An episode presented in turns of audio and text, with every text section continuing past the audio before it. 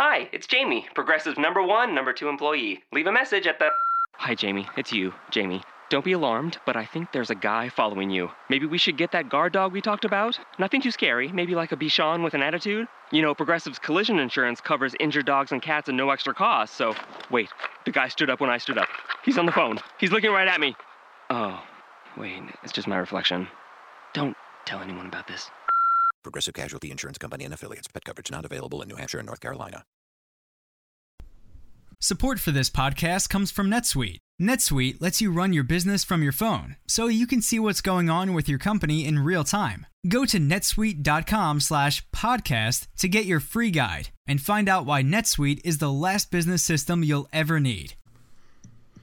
Hello, I am Matt Williamson, and just like every Wednesday, we have Mike Renner from Pro Football Focus. We are brought to you by XBet today. I will tell you more about them in a moment. But Mike, how's it going, dude? Going pretty good. Glad to be here. Yeah, absolutely. This has been fun every week. So I know you've been working on a couple things, and I'm really excited to talk about some good topics for sure. But every Tuesday, I do a power rank, and it's a good way to talk about each team, a note or so on all 32. And of course, everybody loves them. They think it's a big deal if you're 17th as opposed to 12th or whatever. Power ranks sell. People dig them, but here's my question to you. Kansas City was number 1. Who on earth would you put 2?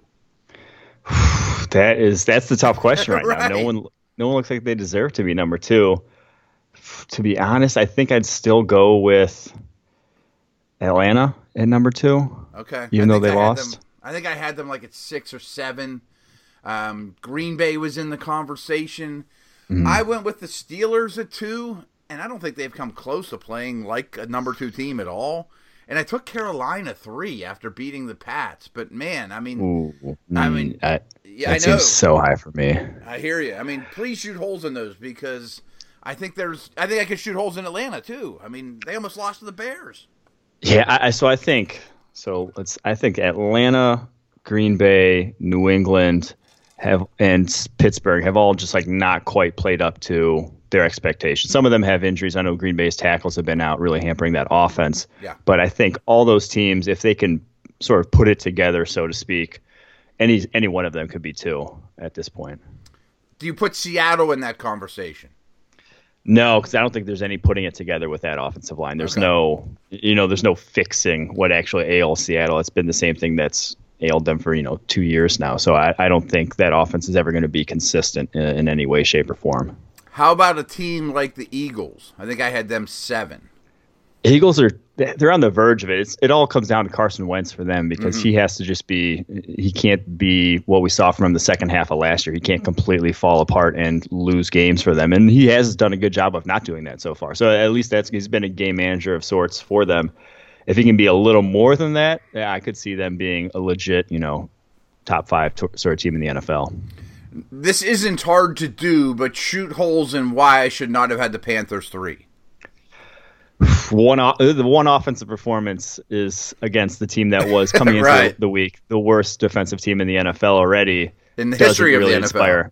Yeah, they're not inspiring too much confidence. I mean, I still have a lot of question marks about that offense going forward.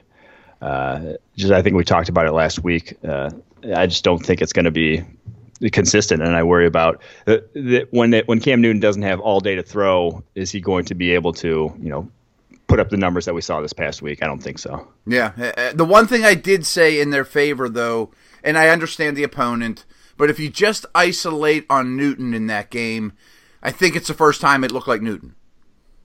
No, yeah, that's fair. I agree. And the downfield stuff is encouraging.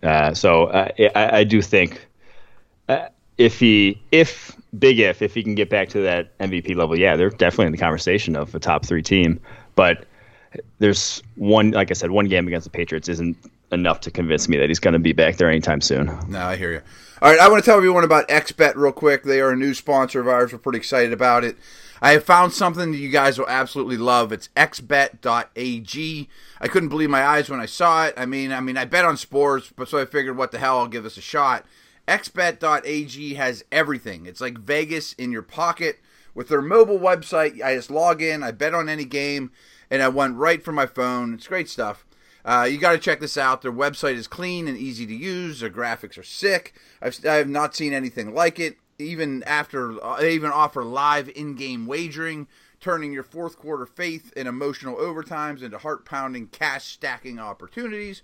When you join xbet.ag today, use our promo code, which is just XBet, X-B-E-T.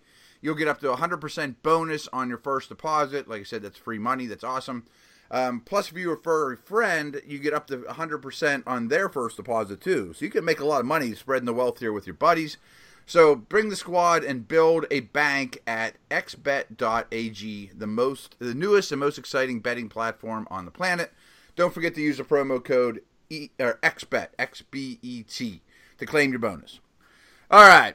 So, Mike, I know you have been working on some Cowboy takes, and before you get started, I want to give you my takes. Okay. And just don't tell me if I'm right or wrong, but I just want to hear what you think. I think Dak is playing really well. I think the skill position players look slow. I think the line has been okay, but certainly far from dominant, particularly in the run game. And even Elliott, to me, doesn't look like he has the exact same burst and spark that he did, and the holes aren't nearly as big. On defense, I think they're really well coached, and they absolutely found something in DeMarcus Lawrence. He's a stud. Sean Lee grew up about a minute from where I'm sitting right now, and I'm a big fan. My kids are big fans. They went to the same grade school, you know. So, And I very much think that defense, really through Lee's career, is one defense when he's on the field and one defense when he's hurt. I agree, 100% agree with every single point made there. 100% agree. And especially the Sean Lee point. If he's not on that defense, it is completely different. And especially if the guy taking his spot is Jaylon Smith, who he's struggling with, isn't he? He does not look. He doesn't look like the knee just doesn't look like it's healthy enough for him to be playing in the NFL right now. He'll take on blocks sometimes and just crumple because of it. So it's sad. It's hard to watch, but they really can't have him out there leading that. You know, playing such a crucial role when they do run a lot of the Tampa 2 stuff. He's playing the middle linebacker role, which is a crucial role for coverage and stopping the run. Sean Lee plays it amazingly. Jaylon Smith doesn't quite have the same juice there. Do you think he's a liability in all respects? I mean, trying to cover that deep funnel against a tight end or a crossing route, as well as taking on blocks or pursuit or all the above. It's not all respects. There's just, it seems to happen once every couple plays. He'll try to cut and it just goes. And so it's a liability in terms of, all it takes is one guy being, losing completely. So it's a liability for a big play. He can make play. He still makes plays going straight downhill. He can still take on blocks and that sort of stuff.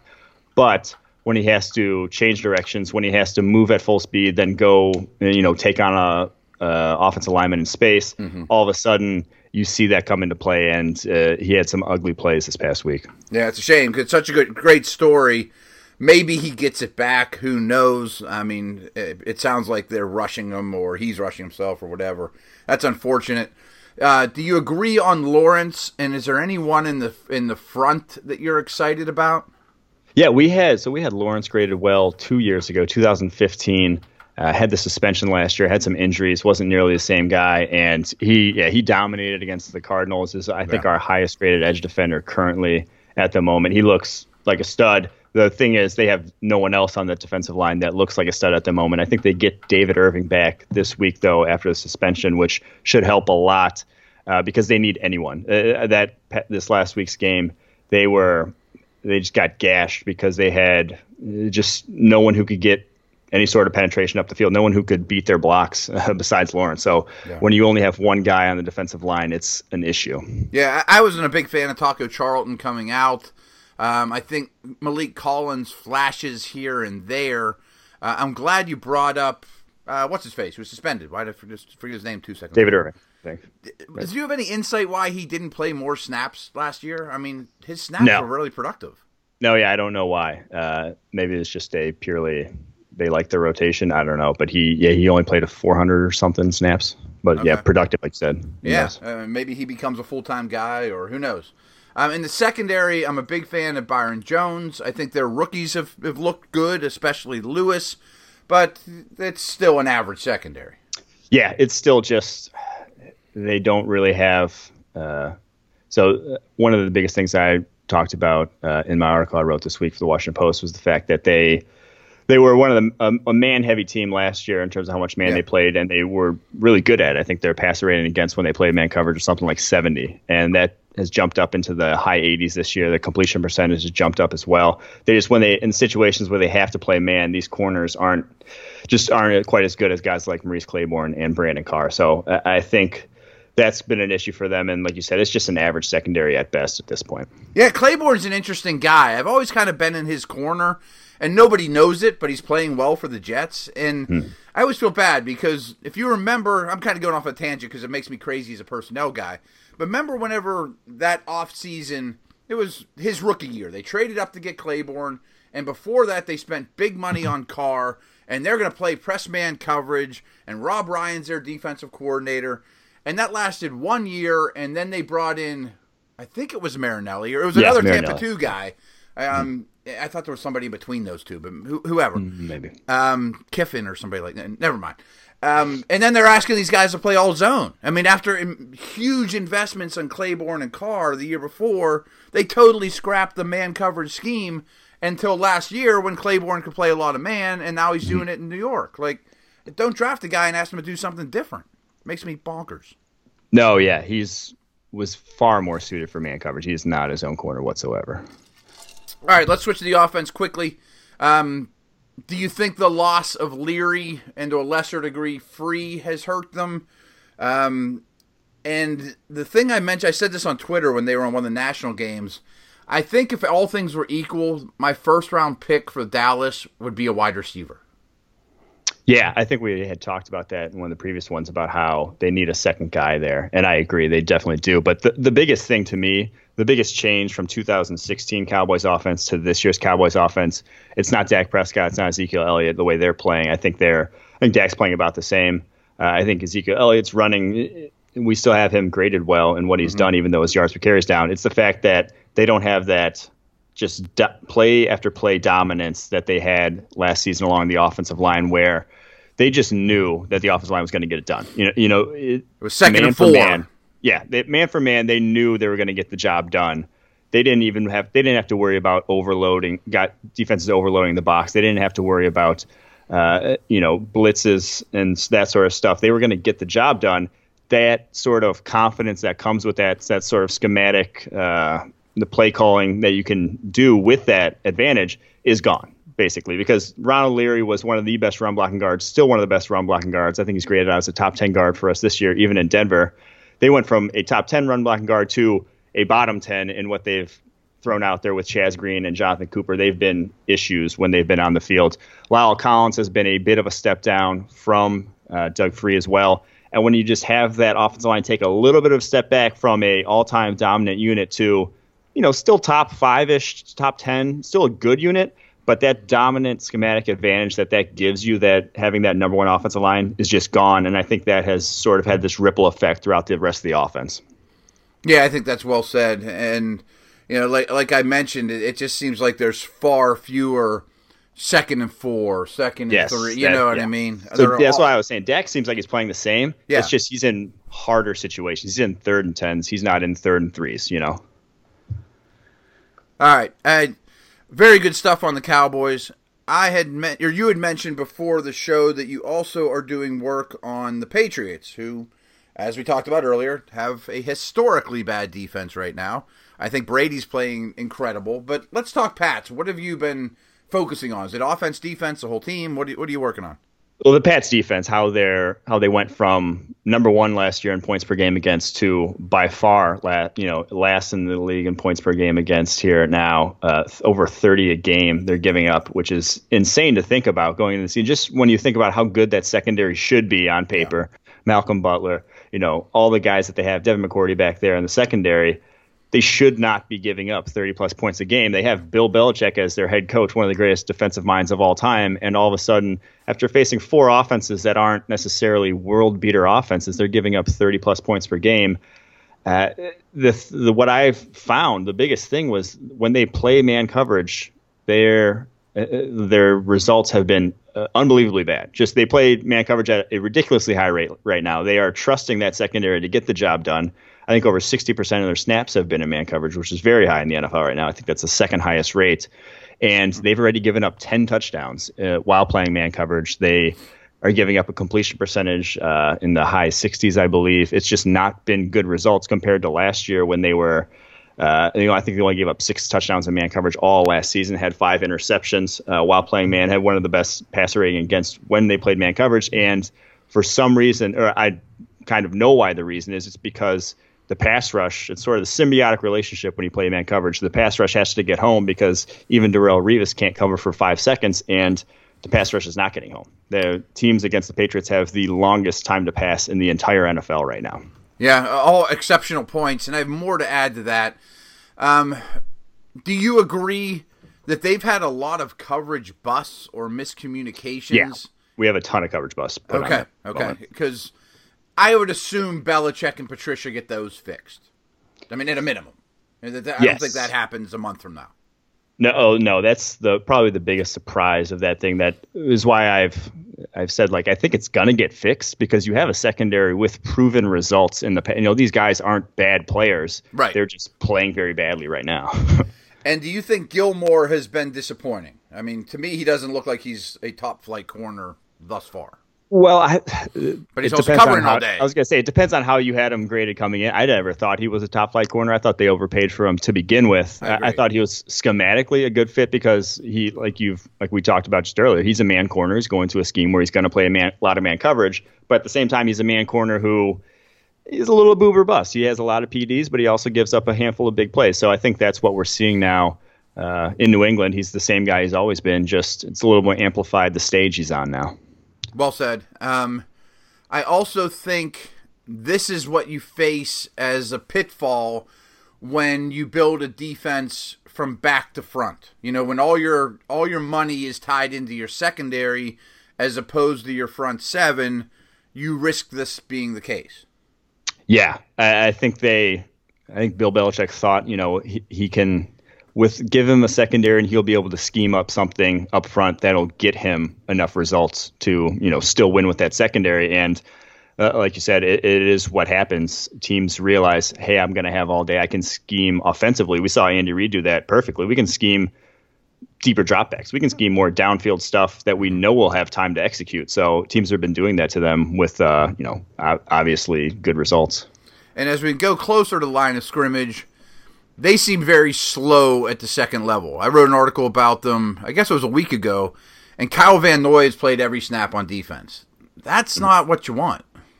No, that is the other biggest thing that sort of I don't know how they're going to fix is just the lack of speed in the whole front seven. It is a slow front seven, and you see it when they try to run stunts. They just can't run stunts because they don't have guys quick enough to, you know, their fastest edge rusher, I think, is like Cassius Marsh, and he ran a 4.8 something at the combine. They just don't have any guy capable of looping inside and beating a guard to a spot and then getting to the quarterback. So stunts are one of the easiest way to generate pressure. We've seen it in our data when we collect stunts that teams that run them a lot have higher pressher rates. They just they leave you exposed to, you know, scrambles and run plays and draws and stuff like that, but they are a good way to generate pressure, and the Patriots just can't execute them right now. All right, up front, we know that their scheme basically from the defensive tackle position is they want the Allen Branches of the world. They want big, heavy dudes. First. Yeah, I mean, clog the middle. And I guess those guys still accomplish that. I mean, they're fine at what they do, but again, that's one of the pitfalls of asking that from that position. I like Flowers. I like Wise, but kind of like you said, where's the speed? You know, I mean, we don't even need Von Miller. I mean, but give me somebody in that mold at least. Yeah, and there's no one. Like I mentioned, Cassius Marsh is probably the fastest one, and he's nothing special. So they lack. It looks like their front seven that they had back when they're winning it, Super Bowls in the mid-2000s. It hasn't really evolved since then. It looks like. Right, and I'm sure I got this stat from Pro Football Focus, but last year they didn't have those guys either. And they rushed 3 more than anyone in the league by a major margin. You think teams have just caught on to that tactic? Yeah, I think it's teams had an offseason to game plan, and they did lose a handful of edge rushers that could strike a little more fear into opposing offenses. Chris Long, Jabal Sheard. They lost some guys that could get the job done off the edge. And even though, Dietrich Wise is still getting the job done a little bit, Trey Flowers is having a good year as well.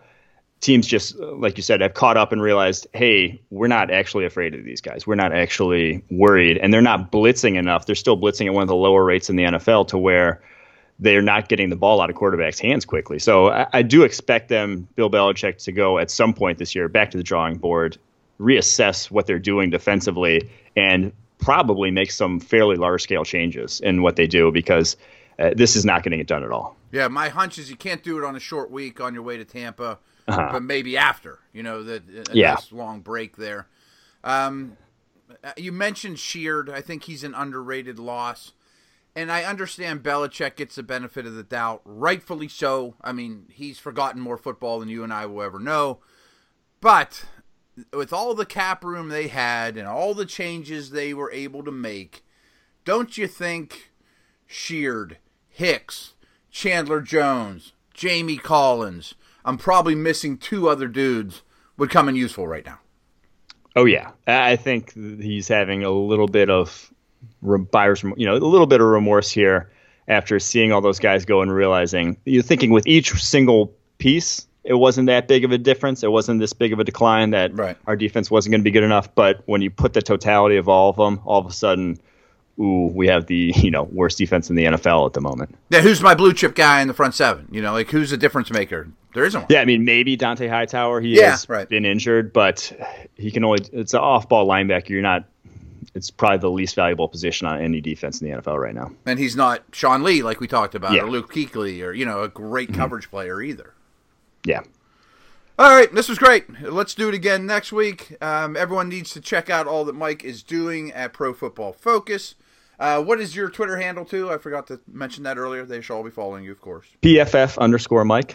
Absolutely. Check. And also go to iTunes, to the Locked On NFL page there. Leave us some feedback with your Twitter handle. And once a week, you will get eligible for a free Pro Football Focus subscription. That's $40 value, but worth way more than that. Absolutely. So, Mike, thanks again. We will do it next week. Thanks for having me.